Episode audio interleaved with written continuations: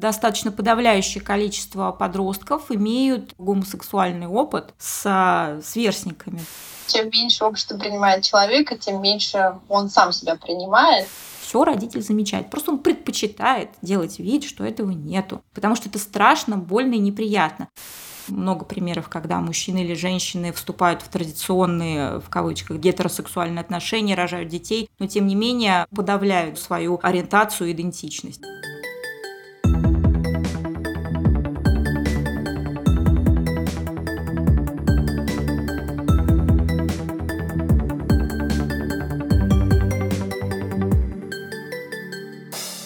Всем привет! Меня зовут Юля Шевченко. Я психолог, практикующий, который достаточно много времени занимается работой с подростками, с детьми, с вызовами, о которых сложно говорить и которых тяжело кому-то рассказать и найти какую-то помощь, информацию. Мы тут не стоим в экспертной позиции, мы просто говорим и делимся о том, что наблюдаем в жизни. Меня зовут Марина Лобыч, я занимаюсь больше исследованиями в сфере психологии, социальной психологии, нейропсихологии, психологическое тоже образование.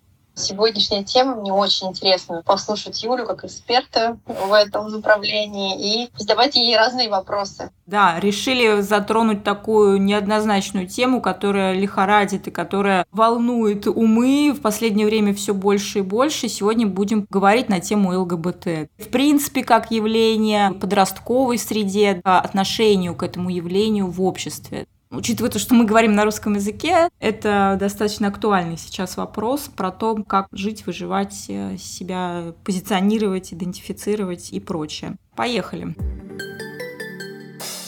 Вообще движение за равные права ЛГБТ началось в конце 60-х годов. Но все равно, несмотря на это, гомосексуальные, бисексуальные, трансгендерные люди до сих пор сталкиваются с огромным количеством предубеждений, с дискриминацией, с преследованиями даже особенно в России. В данный момент происходит страшная вещь вообще по отношению к ЛГБТ-сообществу. Этой осенью Госдума принимает новый закон о полном запрете пропаганды нетрадиционных отношений. То есть они запрещают в кино, в книгах, в рекламе вообще как-либо употреблять это. Даже детям нельзя будет рассказывать об ЛГБТ-людях, что может привести к увеличению насилия, преступности на почве гомофобии. Дети могут сами mm-hmm. больше пострадать. И, на мой взгляд, детство и юность для представителей ЛГБТ это и так достаточно сложно. Mm-hmm. И чем меньше общество принимает человека, тем меньше он сам себя принимает. Поэтому сейчас актуально поговорить об одной из форм сексуальной ориентации, гомосексуальности и развеять множество мифов, подвисших над этой темой, ответить на простые, но важные вопросы.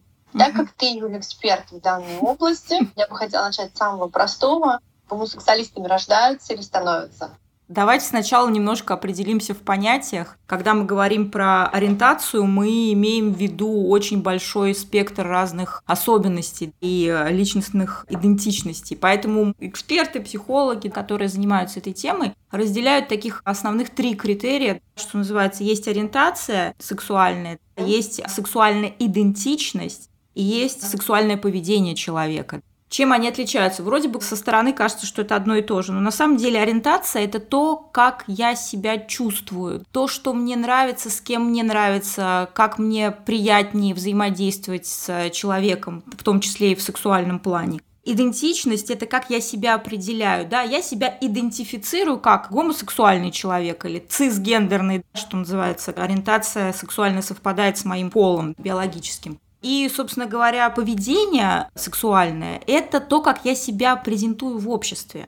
И самое интересное, что эти три критерия могут не совпадать. То есть я могу себя вести как гетеросексуальный человек, примеров уйма и масса, для того, чтобы не подвергаться стигме, которая в обществе очень сильно массируется и в течение десятилетий в той или иной стране она пропагандируется. Но ориентация моя может быть гомосексуальная. Много примеров, когда мужчины или женщины вступают в традиционные, в кавычках, гетеросексуальные отношения, рожают детей, но тем не менее подавляют свою ориентацию и идентичность. То есть вот это вот понятие нужно распределить. Не всегда они совпадают, не всегда они гармонизированы. По поводу того, что рождается или становится, единственное, что можно сказать теперь однозначно, то что нет никаких данных, что пренатальное, то есть внутриутробное развитие, воспитание, социализация 100% влияет на выбор или принадлежность к сексуальной ориентации человека это определить невозможно. А есть много исследований, теорий, которые относятся к пренатальному развитию. Например, теория, когда говорится о том, что у мамы, вынашивающей мальчика, если мы берем мужчин впоследствии гомосексуалов, вырабатываются такие антитела к связанному Y-белку. И впоследствии, допустим, если есть интересный синдром младшего брата, считается в одних исследованиях, опять-таки подчеркну, что это всего лишь теория, а не факт научно доказанный, что, допустим, брат младший на 2-3% вероятность больше стать геем, нежели чем у старшего брата. Но это опять-таки тоже теория, и есть и пренатальные травмы, есть и генетическая предрасположенность, но все это в области теории, в области предположений, к которым апеллируют э, люди, которые хотят каким-то образом доказать свою истину. И, что называется, стигма рождает стигму. Пока мы об этом не говорим, пока мы этого избегаем, соответственно, стигматизация, она возрастает. И мне еще хочется здесь подчеркнуть, сказать, что, на мой взгляд, говорить о принятии, о выведении ЛГБТ-персон из такой серой зоны, такой не стигматизации, в том числе должны и гетеросексуальные люди, потому что это правильно, да, но кто будет слушать гея, который будет топить за свои права и говорить о том, что вот мы такие, ну, конечно, тут субъективное слишком восприятие. Поэтому я думаю, то, что мы сейчас с тобой обсуждаем, это очень важно для общества различных людей. Хорошо, а как тогда люди приходят к пониманию, что они являются геями, лесбиянками или бисексуалами? То есть что влияет на формирование конкретной сексуальной ориентации? И в каком возрасте начинается вот это понимание, что они гомосексуальны? Ой, опять-таки очень много исследований. Есть такое понятие неконформное гендерное поведение детей и подростков. Когда мальчик играет в куклы, когда девочка интересуется машинками и ведет себя, что называется, как пацанка. Но это тоже, опять-таки, наблюдение за ребенком. На самом деле, психосексуальное развитие человека – это такой процесс, который фактически не заканчивается. Человек живет в этом процессе. Сто процентов сказать, что вот до 17 до 15 лет он был гетеросексуальным гетеросексуальным, потом вдруг стал геем, нельзя. То же самое, как нельзя сказать, что в детстве он был геем, вот поэтому он так и живет всю свою жизнь. Конечно, нет. Что влияет, это личная идентичность человека. Мы можем знать про ориентацию, мы можем знать про психосексуальное развитие человека, но для того, чтобы понять, нужно узнавать самого человека. Как мы говорим, человек – это микрокосмос, то есть это нужно конкретно подходить индивидуально к каждому человеку. Вот все эти нормы, когда родители замечают то, что ребенок как-то так странненько себя ведет, не нормативно по его гендерной идентичности половой, и сразу бегут к неврологам, психологам, психиатрам, психиатром, это ложный путь, сто процентов никто никогда не скажет, что вот ваш ребенок, раз он так себя ведет, он станет геем, лесбиянкой или бисексуалом. Конечно, это определить нельзя. Самая большая проблема – это внутренний слом человека, когда подросток, ребенок, начиная осознавать свою сексуальность, понимать, что со мной вроде бы как что-то не так. Почему он это понимает? Это влияние социума, окружающей среды, которое формирует его восприятие себя и себя в этом социуме. Если я живу в Китае, большинство вокруг меня китайцев, а я белый человек, то, естественно, я себя буду чувствовать дискомфортно. То же самое и здесь, да, если большинство мальчики с девочками, девочки с мальчиками, а я себя чувствую как-то по-другому, я сам себя стигматизирую. И, собственно говоря, все нормы, которые навязываются по большей части, они как раз и влияют на самоощущение человека, потом, которое приходит с всяким печальным историям. Поэтому сто процентов определить, когда, в какой момент человек стал геем, лесбиянкой, тоже невозможно, потому что есть прецеденты различные, когда человек живет до 40 до 50 лет, имея семью, детей. Пример всем известный Синти Никсон, которая «Секс в большом городе» Миранда достаточно спорно доказать что-то в психологии экспериментально, потому что сто процентов повторить условия эксперимента невозможно. Пытались, да, действительно и повторять эксперименты, но что называется, есть бихевиоральные и необихевиоральные специалисты, психологи. Они говорили о том, что есть стимул-реакция, стимул на человека и его реакция. Сто процентов воспроизвести невозможно, потому что есть между этим стимул-реакцией черный ящик, вот эта индивидуальность человеческая, которая выстреливает в разные стороны по-разному. Мы можем воспроизвести среду, мы можем воспроизвести участников того же эксперимента, но мы не сможем воспроизвести эмоциональное и психическое состояние внутри человека. Юль, но подростки, они всегда стремятся в какие-то сообщества же, да? И раньше это были год и М, а теперь их нет. Но все равно, когда они были, они говорили это на всю жизнь. А сейчас можно ли говорить, что ЛГБТ это тоже некое mm-hmm. сообщество, и вот подростки они должны собраться в это сообщество mm-hmm. в данный момент? Может ли это быть временным явлением?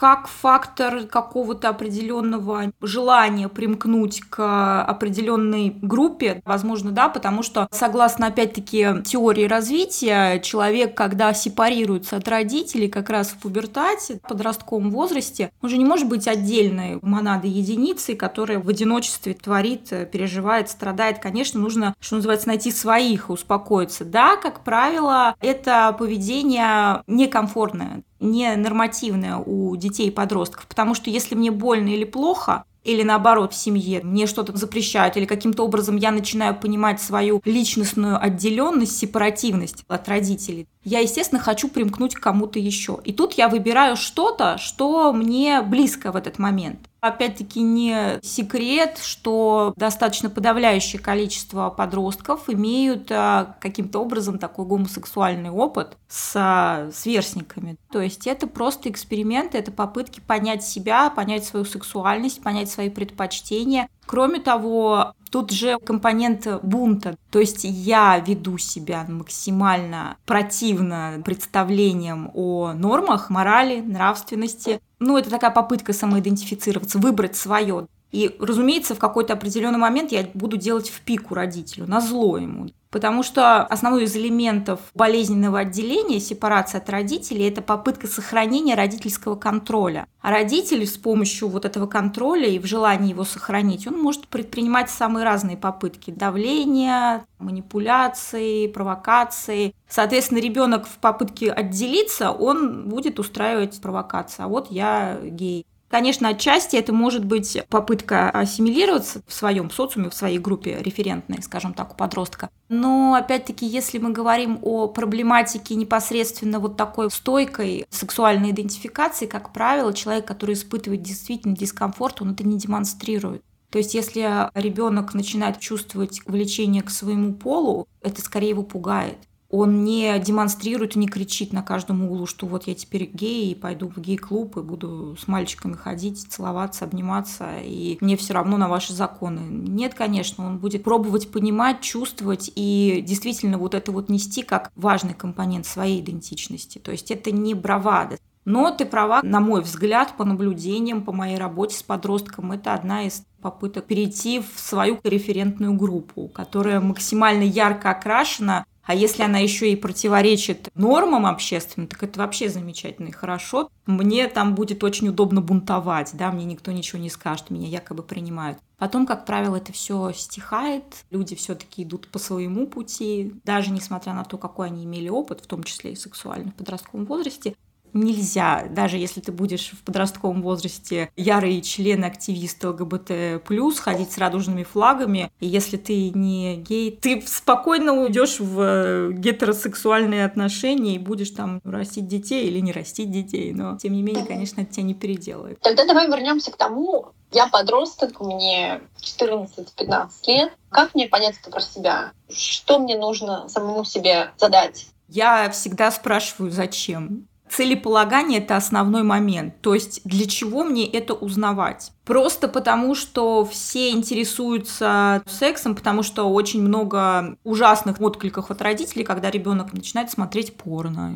Ужас, какой кошмар, господи. Как правило, это не связано непосредственно с сексом в понимании взрослых, именно с сексуальной жизни. Это просто интерес. Я изучаю тело, я изучаю свои возможности, я изучаю свои реакции на другого человека. То есть это все-таки в плоскости изучения, отделение себя от другого как ребенок рождается, первый год еще он просто абсолютно себя идентифицирует с мамой. То есть я и мама это одно. Постепенно вырастая, он понимает, что о, на самом деле вот это другой организм, другой человек, а у меня какие потребности. И вот это вот эксперименты, попытки понять себя, это не имеет большего отношения к полной определению сексуальной идентификации, собственной идентичности. И зрелая психосексуальность, она, как правило, заканчивается к 28-55 годам, вот этот период зрелой сексуальности. До этого времени Человек в подвешенном состоянии, он может смотреть, пробовать. Другое дело, когда это вызывает какой-то определенный протест со стороны социума, общества, запрет и какое-то негативное отношение, которое вполне себе, и, как правило, так бывает, наоборот, стимулирует этот интерес. То есть, чем больше мы запрещаем ребенку, Конечно. тем больше он смотрит. Это.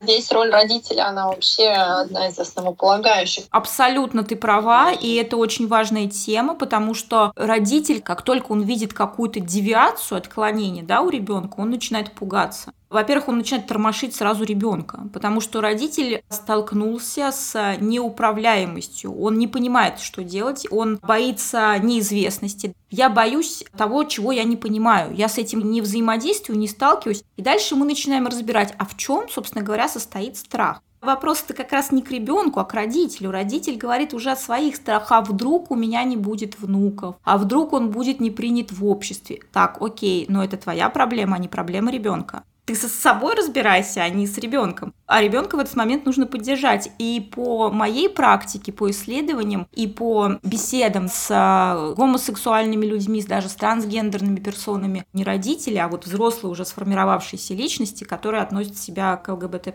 Они говорят о том, что самое важное, чтобы родитель не трогал, не беспокоился, надо наблюдать некомфортное гендерное поведение, когда мне неуютно в какой-то определенный момент моего взросления. То есть в 10 лет мне может быть неудобно так себя вести, как мальчик или девочка, имеется в виду со своей идентичностью. А может быть это просто потому, что я вижу негативный опыт взаимодействия родителей в семье. Да? Я хочу максимально отгородиться от э, мамы, которая сильно контролирующая, или от папы, который мягкотелый. Я буду себя вести как мальчик, если я девочка. То есть это все очень сильно меняется. Родитель просто наблюдает и поддерживает. Как только начинается стыдить ребенка, что ж ты делаешь-то, давай мы тебя к врачу отведем, а давай мы исправим. Все, ребенок начинает на этом заострять внимание, так же, как и родитель. Очень много всяких явлений в жизни есть вокруг меня. Я интересуюсь этим, потом я интересуюсь тем. Потом мне интересно изучение окружающей среды, животных, растений, в том числе и своей собственной сексуальности. Как только родитель делает акцент на этом,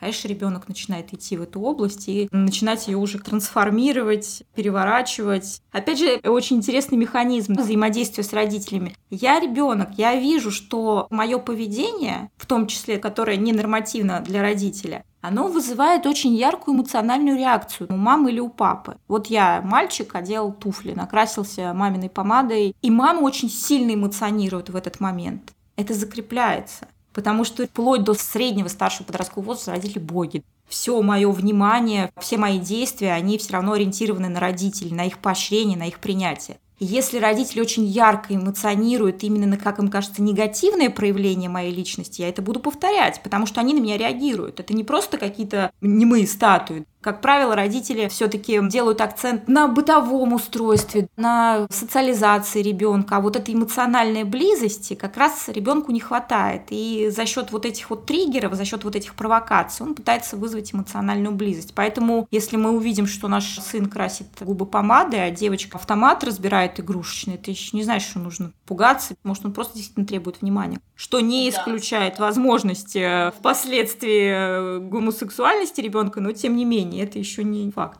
На мой взгляд, важно родителю уметь а, обращаться с информацией, знать, что происходит, знать, что есть патологизация, а что не есть патологизация.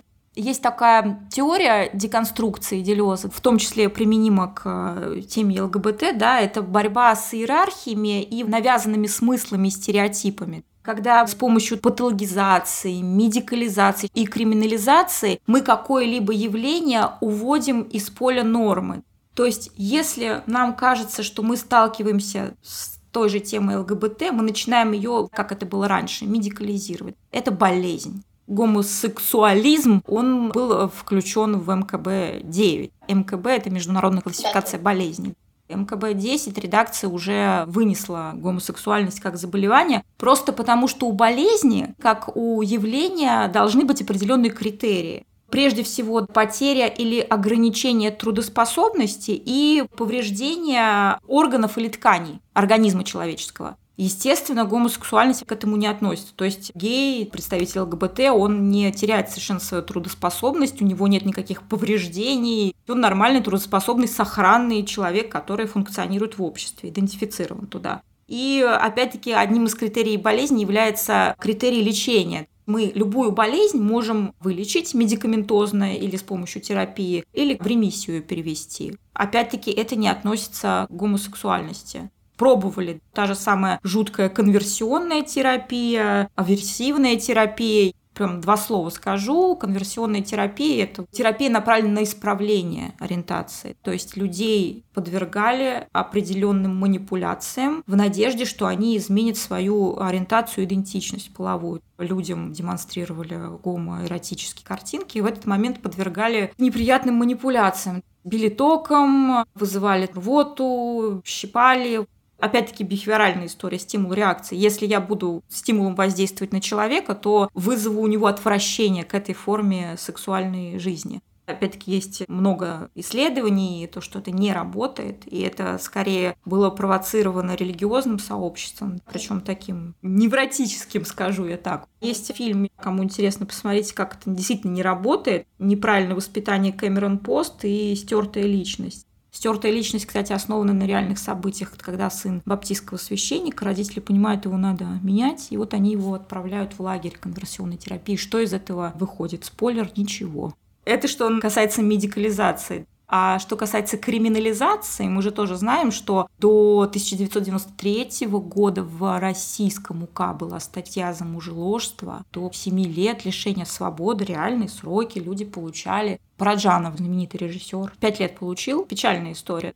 В середине 20 века в мире большинство стран отошли от э, идеи криминализации гомосексуальности, но тем не менее, опять-таки, мы знаем разные этапы истории, мы знаем викторианскую Англию, когда гениальный Оскар Уальд два года каторги получил в 1895 году как раз за гомосексуальные отношения. То есть разные моменты, разные этапы проходила история, но все-таки как только человек сталкивается с криминализацией какого-то явления, тут нужно говорить сразу не о патологии норме, а тут нужно все-таки говорить о социуме и о политическом устройстве по большей части, потому что это тоже один из механизмов давления на человека. Я стигматизирую определенную часть общества с какой-то своей целью. Давай поговорим на эту тему. Вообще, какую роль играют предрассудки, дискриминация в жизни ЛГБТ плюс сообщества? Какие у них психологические последствия, до чего они могут довести. Было ли что-то в твоем опыте, может быть, ты расскажешь какие-то конкретные истории? Учитывая, что мы сейчас с тобой вдвоем находимся не в России, когда идешь по европейским городам, ты не замечаешь проявления какой-то не такой сексуальности людей. То есть это воспринимается как обычный выбор человека.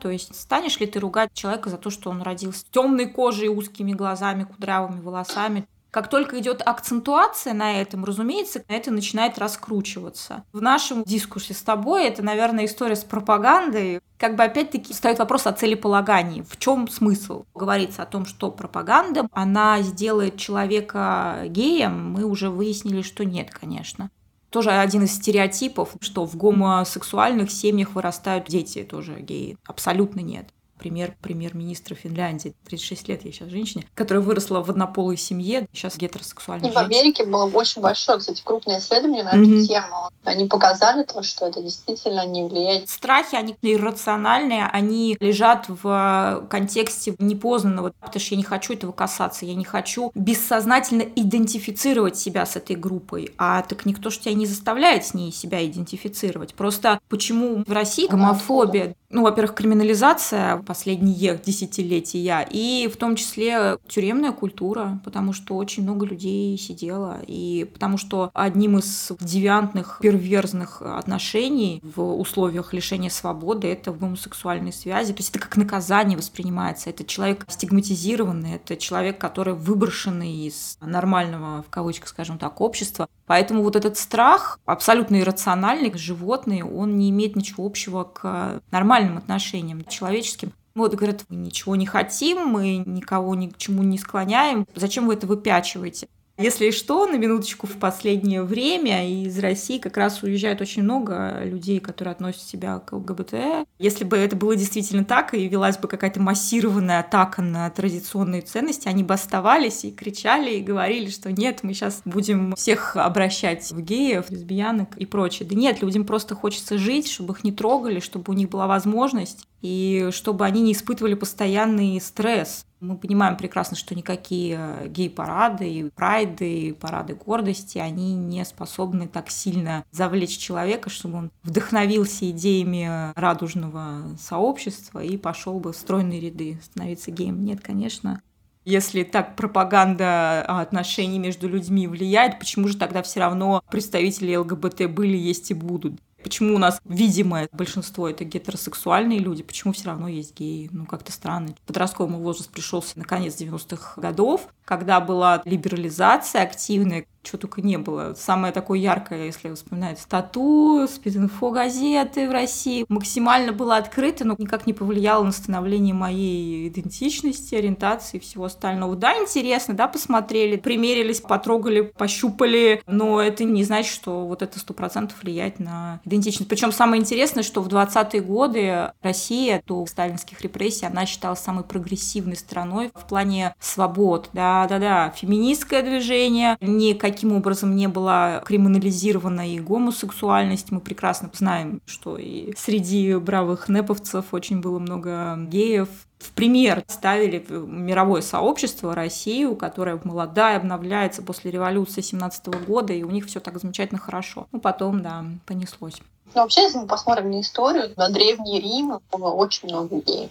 Полых отношений, фрески эти нам показывают, что это абсолютно нормально было. Кстати, вот из области табуирования, почему в России она достаточно скользкая тема, которой никто не касается и не хотят дотрагиваться, потому что очень долгое время воспринимали синонимом гомосексуальности педофилию сейчас мы понимаем дикость, но мы всегда должны рассматривать любое явление в контексте, в том числе историческом. Да? То есть если мы берем античность, Рим, Грецию, мы берем контекст. Там, извините, рабство было, на минуточку. Женщины вообще за человека тоже не считались. То есть были мужчины, которые имели определенную власть получающий и принимающий, если мы имеем в виду сексуальные отношения. Получающий и берущий, скажем так, это мужчина половозрелый, да, не юноша, который наделен определенной властью, в том числе и социальным статусом. И он мог взять то, что он хотел от женщины, от раба и от юноши, который не достиг определенного возраста, который еще не является социальной единицей в обществе. То есть это определенный исторический контекст. Ну окей, сейчас нет рабства, сейчас женщины имеют свои права, в том числе, слава богу, уже много десятилетий начинают становиться видными и бороться за свои права, в том числе и люди э, ЛГБТ-сообщества. Почему я должен чего-то такое доказывать и бороться? Очень часто у меня в практике, когда приходят люди ЛГБТ+, даже если это трансгендерные персоны, я ничего не спрашиваю. Каждому человеку важен человек, не его сексуальная идентичность, ориентация, поведение, а в принципе, что тебя беспокоит? Болит же проблема какая-то, не человек болен. Даже в психологии на консультациях мы не разбираем вашу сексуальную жизнь, ваши способы взаимодействия с своим полом и противоположным. Это вообще никого не должно касаться. Если в этом есть проблема, окей, мы про это поговорим. Но сам по себе фактор того, что человек должен восприниматься прежде всего как человек, живой, мыслящий, чувствующий, страдающий в том числе и радующийся. А ориентация, она не идентифицирует человека. Моя ориентация — это не я. Ты начала сейчас говорить про педофилию, mm-hmm. что у нас в России мешают все вместе. Я знаю вот один из мифов больших о том, что люди становятся гомосексуалистами, потому что были сексуально изнасилованы mm-hmm. в детстве или из-за недостатка полового моделирования их родителей. Вот что ты можешь сказать mm-hmm. на это? Mm-hmm. Да, формирование сексуальной ориентации это очень сложно, многокомпонентное явление в человеческой личности, в том числе отчасти может оказать какое-то воздействие насилия. Ну, вообще-то на самом деле, на минуточку, насилие оказывает влияние полностью на всю человеческую личность. Это трагедия. Это рана человеческой души, которая очень долго затягивается, трансформируется, и с ней работать нужно, безусловно, да. Есть ли какая-то корреляция Прямой нету, но действительно есть такое понимание, как сексуальные стереотипы, формирование сексуальных сценариев. Если, допустим, человек в пубертате, в подростковом возрасте систематически подвергается насилию, а, как правило, насилие над детьми, что называется педофилия, она по большей части, есть определенная статистика, это инцестуальное насилие, то есть это насилие одного из членов семьи. Родственник, либо это учитель, старший друг, товарищ. Ну, то есть это знакомый человек творит с ребенком такое. Если это проходит в систему, вот это насилие, соответственно, оно формирует определенный сценарий у человека. И учитывая то, что психика склонна вытеснять негативный опыт, если бы у нас не было этого механизма защиты, мы бы просто разрушились бы да, в определенный момент. А учитывая, что когда формируются эти механизмы защиты, подросток использует самый доступный, примитивный. Я вытесняю, этого нету. Но тем не менее, если это происходит систематически, это поведение закрепляется, я начинаю от этого извлекать вторичную выгоду, чтобы не сильно было больно, плохо, страшно. Возможно, опять подчеркну, возможно, это не догма, это не постоянный признак. Возможно, я буду получать от этого какое-то удовольствие, трансформировать, чтобы мне не было плохо, больно и страшно.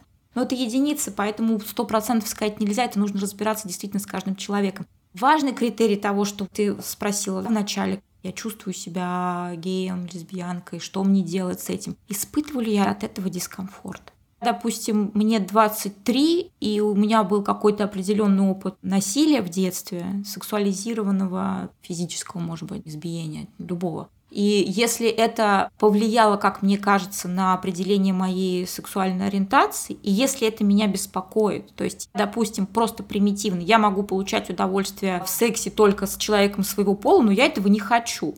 Сама по себе ориентация – это же многокомпонентная история. Вот почему нам это интересно, потому что это касается секса. Вот они вот такой секс практикуют. Господи, можно говорить обо всех. Много разных всяких направлений есть в сексе. А ведь в однополых отношениях секс, извините, это маленький аспект жизни. Там же есть и романтические отношения, и невротический сценарий с детства. То есть вот такой огромный комплекс взаимодействия в отношениях. Секс – это одна лишь из частей. И возвращаясь к этому примеру, если я практикую только однополый секс, но он меня не устраивает, допустим, я не хочу строить романтические отношения с человеком, с которым я получаю удовольствие от секса. Соответственно, в этом какая-то есть проблема. Может быть, у меня закрепился действительно этот сценарий. Я думаю, что удовольствие только такое. Да, может быть, потом стоит поработать. А может быть, наоборот, я сам себе разрешу себя идентифицировать как гомосексуала. То есть очень много разных нюансов.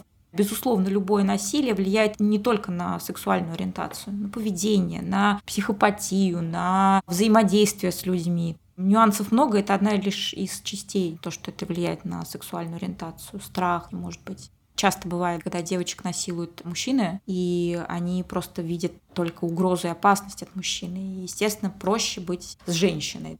Хотела сказать то, что детские травмы, они могут пролить в одну или другую сторону и расчленять свою психику, и не всегда понять, где ты, а где какая часть меня. Абсолютно. Это так спектрально интересно. Фокус э, концентрируется не только на сексуальности, поэтому, зная вот это, возможно, родителю, самому человеку будет проще понять или хотя бы приступить к изучению. Потому что когда огульно начинают обвинять и говорить о том, что это пропаганда и всякие нехорошие вещи, совращают наших детей, и вообще это не кошерно, не православные, и вообще традиционные ценности попирает, ну, это такая дилетантская, инфантильная позиция. То есть я есть правда, я есть истина в последней инстанции, а все остальное, что выходит за норму, я не хочу слышать и говорить.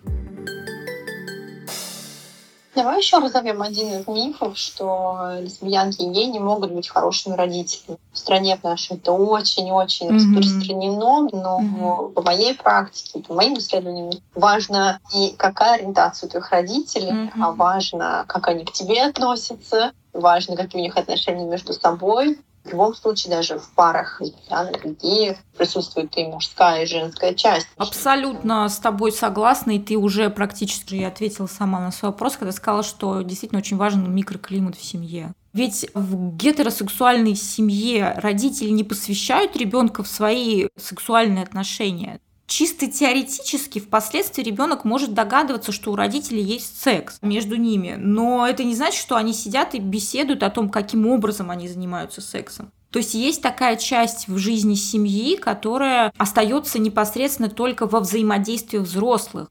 допустим, у меня однополые родители, я расту в этой обстановке. Все друг друга любят, относятся с вниманием, эмоционально поддерживают, защищают, социализируют меня, уберегают, кормят, воспитывают, все замечательно. Когда я понимаю, что моя семья ненормальная, либо мне кто-то из родителей моих, напуганных обществом, стигмой, говорит о том, что ты не говори в школе, что у тебя две мамы или два папы. Это опять-таки зависит от того социума, в котором мы живем. То есть, если в России ребенок придет в школу и скажет, что у меня мама Ой, не буду даже говорить родители один, родители два. Вот это действительно мифы смешные, не имеющие оснований. Но вот если ребенок приходит и говорит, что у меня мама Даша сказала это, а мама Маша сказала то, конечно, это вызовет нездоровый интерес учителей, одноклассников. Поэтому таким образом ребенок начинает уже стращаться самим родителям, потому что родитель его оберегает, он не хочет, чтобы ребенок проговорился. Либо сам ребенок вырастает, и он слышит со стороны, что те нормальные, у которых мама и папа, а у тебя два папы или две мамы, ты ненормальный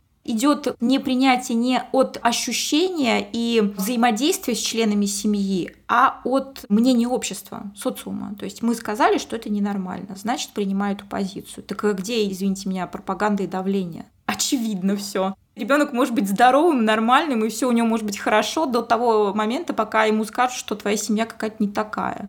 Это просто потому, что действительно такое же массированное внимание к ЛГБТ-повестке стало. У нас очень много стигм, правда, но стигм может быть и на многодетные семьи. Стереотип, что они все невоспитанные, бедные, но это же абсолютно бред. Или это семья, которая неполная, хотя нифига подобного, разные, может быть, конфигурации семей. Мама, бабушка, папа, ребенок, двое детей, тетя, дядя. Но все, что отходит от нормы, почему-то воспринимается обществом как негативное даже. А ты знаешь, Юль, я это связываю со сложностью проживания стыда сложность проживания и вообще взаимоотношения со стыдом настолько сложные у нас, что они рождают невротизм и вот эти проблемы.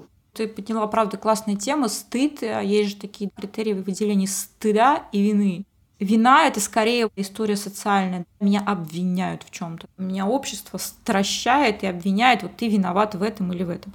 А стыд — это, наверное, такой, да, внутренний камертон, который в плане ориентации подпитывается не естественными какими-то процессами. Для кого-то может быть стыдно бросить бумажку мимо урны. Из-за личностного строения внутреннего человека зависит. А для кого-то не стыдно пожилого человека оскорбить, и для него это будет норма. Но стыд это все-таки то, что ты аккумулируешь внутри себя по каким-либо причинам социального внешнего воздействия на тебя. Окружающие твоей семье или кто-то еще может не знать, что тебе стыдно за какой-то поступок или за какое-то свое действие или за свою репрезентацию в обществе. Стыд вообще жуткая вещь, разрушающая. С ним надо работать, трансформировать в нужное русло. Или хотя бы просто научиться его проживать и принимать. Абсолютно, и хотя бы начать с того, что мне стыдно сейчас, и окей, и это угу. нормально. Помимо тех проблем, которые мы с тобой оговорили, есть же еще проблема, как об этом рассказать. Давай об этом поговорим, про каминг Ты думаешь, во-первых, что это важно? Как правило, все равно тяжело жить во лжи. А учитывая, что человеку, который относит себя и является ЛГБТ плюс персоной, ему все время приходится скрываться, врать, придумывать истории, которые его максимально гетеронормативным сделают в глазах семьи или общества. Это тяжело. Врать вообще тяжело. Врать вообще разрушительно для себя прежде всего. Недаром вранье, а если это уже экстремальная форма, относится к патологизации психических расстройств важно или не важно, если меня это очень сильно беспокоит, и если идет определенное давление мамы, тебе уже 30 лет, а что ты не женишься? А я себе уже спокойно 8 лет живу со своим любимым мужчиной, и у нас семья-семья, и я не хочу об этом говорить. И я уже все для себя решил, себя принял, нормально сепарировался от родителей, и их мнение, и их давление, сердечные приступы, подскакивающее давление, и то, что там типа я не женюсь, у меня нет детей, меня это вообще не сильно триггерит. Ну, вполне себе можно существовать и так. Если я нахожусь в хорошем плане зависимости, близости с родителями, когда их мнение на меня сильно влияет, то, конечно, это невыносимо. Каждый день, каждый месяц лжи, самообмана, обмана родителей, оно разрушительно влияет на мою личность. И тогда, да, надо говорить. Во-первых, если мы говорим о подростках, я бы понаблюдала бы за тем, что происходит со мной. Насколько я понимаю, что со мной происходит В любой ситуации, когда я испытываю дискомфорт, в том числе и по поводу своей сексуальной идентичности, хорошо бы поговорить с родителем или с каким-то значимым взрослым. Просто чтобы снять вот это напряжение, чтобы я сам себя убрал из группы неприкасаемых. А если взрослый реагирует негативно, если взрослый не принимает то, что подросток говорит? Большинство взрослых реагируют негативно. А негативно это как? Стыдит, не принимает. Он говорит, давай пойдем к врачу. Ты уже таких, знаешь, прогрессивных родителей описала. На самом деле, знаешь, что большинство родителей делают? Вот, давай расскажи. Игнорируют. Они делают вид, что они ничего не замечают. Большинство детей и подростков, которые чувствуют у себя что-то такое, хочется поделиться, хочется рассказать, они, во-первых, начинают с намеков, типа «я пошел со своим другом», подсовывают какие-то журналы, анимешные фильмы, группы. Вот это очень сложное амбивалентное чувство, которое испытывают родители. С одной стороны, он ждет, а с другой стороны, очень сильно боится, что ребенок совершит этот камин -аут. Некоторые даже делают вид, что я не услышал. Типа, мама, я люблю мальчиков, или мама, я лесбиянка. Я думал, что ты пошутил. Это первая стадия. По классике всех стадий э, принятия. Шоковая стадия, она, как правило, длится очень долго, и, как правило, все они прекрасно замечают. Мы с тобой недавно говорили о том, что мальчик в три года губы накрасил, родители уже в шоке, бежит к врачу. Неужели у родителей 13-летнего подростка, который каким-то образом выражает свою возможную гомосексуальность, родитель не замечает? Все родитель замечает. Просто он предпочитает делать вид, что этого нету. Потому что это страшно, больно и неприятно. Что сказать можно ребенку? Это очень тяжелая ситуация непринятия. С этим жить невозможно. Я думаю, что в этой ситуации нужно обращаться за помощью. Если это не родитель, попросить родителя создать возможность обращения за помощью к психологу, значимому взрослому, доверенному, чтобы была какая-то помощь, была какая-то поддержка, потому что иначе его просто разорвет от этих эмоций, от этого непринятия. Кстати, огромное количество суицидов на этой почве происходит в подростковом возрасте. Статистики нету в России суицидов среди ЛГБТ-подростков. Нет явления, нету и суицидов. Да, это все навязано, это все ерунда. Но, тем не менее, действительно, это превалирующий большой процент, и действительно подростку ребенку очень тяжело разобраться, на самом деле ли я это чувствую, или это потому, что меня как-то триггернуло, что-то я увидел, посмотрел. То есть мне нужна в этот момент помощь, и мне нужен человек, который нейтрально, спокойно мне расскажет какие-то варианты возможного развития, успокоит меня на этот период. Что нужно сделать родителю? Искать информацию, найти в себе мужество, идти в эту область, которая для него может быть пугающей, неприятной. Я сначала ищу информацию, смотрю, консультируюсь, потом разговариваю с ребенком опять-таки тоже в нейтральном тоне. Я его не стращаю, не угрожаю ему, я просто пытаюсь узнать, что с тобой происходит. Потому что знание о человеке и человека – это разные вещи, в том числе и знание ребенка. Я могу предполагать, что мой ребенок начнет развиваться как гей или лесбиянка, а на самом деле у него это совсем другое. Для этого нужно спрашивать. Говорить сложно, тяжело, но говорить надо. Если родители не принимают, хочет ничего узнавать, ничего читать. Он считает то, что это болезнь, например, какую-то среднестатистическую семью в России, тем более сейчас, когда это все под запретом. Что делать тогда ребенку? Психологу в школе? А сейчас новые законы психологов. Вообще как бы ситуация очень непростая. Очень непростая ситуация. И учитывая то, что по законодательству детям до 18 лет предоставляется психологическая помощь с разрешения родителей или пекуна, это очень сложно. Каждый случай индивидуальный, но относительно моей практики, как правило, ребенок просит у родителей помощи, Другое дело, родители очень сильно боятся. Первое – это страх, я ничего не вижу, ребенок не такой, и вообще мне показалось. Второе – это то, что на него кто-то повлиял. А детей это жутко бесит. Когда родители говорят, что на тебя твоя подружка, друг или старший товарищ, или Элтон Джон, сейчас не Элтон Джон, конечно, кей-поп и Моргенштерн и же с ними, да, это, наверное, они повлияли, ничего не имею против выше упомянутых, но тем не менее, родители склонен демонизировать какую-либо фигуру, которая находится рядом с их ребенком, который его там совращает, завлекает и все остальное. Ну, это тоже по большей части неправда. Ребенок, он же не без мозга, без э, эмоций, без психики, без рефлексии. Нет, да, манипуляции совершаться могут, но это отдельная тема. Давление, манипуляции, насилие психологического, физического. Мы рассматриваем более-менее здоровую ситуацию. То есть неверие, желание сместить ответственность на какого-то другого человека, она тоже приводит к страху обращаться к специалистам и психологам. Сарафанное радио гуглить родителям нужно, когда ищем специалиста, чтобы человек, который работает с их ребенком, не говорил о том, что это хорошо или плохо, а просто пытался понять, что происходит с ребенком. И очень важная деталь, когда родитель пытается форсировать или каким-то образом контролировать процесс терапии, работы психологической с ребенком. Это тоже не есть верно. В любом случае, психолог, он скажет, если есть какие-то глобальные проблемы, да, если ребенок захочет себе причинить вред или постоянно думает о суициде, и, соответственно, по определенным критериям диагностическим психолог установит то, что, а вот неплохо было бы обратиться к психотерапевту, имея в виду психиатра, или проверить у эндокринолога правило, большая часть сложных проблем, неразрешимых, как кажется подростку, разруливается в 2-3 сессии. Он успокаивается. Потом можно будет с родителем поработать, ему рассказать, что такое происходит, давайте тоже подождем. Вообще, на самом деле, основная работа по большей части с родителями. Боятся родителей. Дети бунтуют или пытаются понять себя. Подводя итог теме, в любой ситуации, в любой проблеме проще всего структурно решать механизмом я чувствую что-то, или со мной что-то происходит, или каким-то образом я нахожу в себе какие-то особенности. Во-первых, мне нужно назвать, что это. Что конкретно мне доставляет дискомфорт? Явление, проблема. Второе, какие чувства и эмоции я испытываю. Стыд, страх, зависть, злость, ярость. Вот эти все эмоции тоже спектр назвать. И чем они вызваны? Внешними обстоятельствами или то, что происходит внутри меня? Дальше, что можно с этим сделать? Мне 17 лет, я почувствовала, что я лесбиянка. Я испытываю стыд.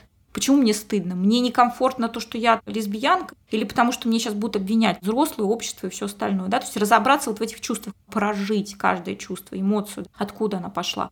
Дальше, что я могу с этим сделать? Я могу подавить, я могу вытеснить, вообще об этом не думать. Я могу упуститься во все тяжкие, демонстрировать это. Либо я могу пойти поговорить с родителем, если я понимаю, если для меня важно, или попросить помощи. То есть я набрасываю для себя определенные возможности выхода из этой ситуации. И дальше выбираю, что я делаю. И действую. Потому что в любом случае мнимая история, что мы все время гоняем внутреннюю мысленную жвачку, она создает иллюзию действий, но она не решает проблему. Все равно нужно пойти и действовать. Даже само по себе бездействие, я выбираю ждать. Окей, это тоже решение. Все, я жду и смотрю, как там дальше происходит. Мне хотелось еще добавить, что если подросток или вообще если я, в принципе, выбираю открыться и рассказать mm-hmm. такой некий камин то, может быть, начать с родителем со слов, что мне это важно, чтобы mm-hmm. ты меня выслушал. Мне действительно очень нужна и важна твоя поддержка. Да, это тоже определение своей значимости как человека очень важного в жизни ребенка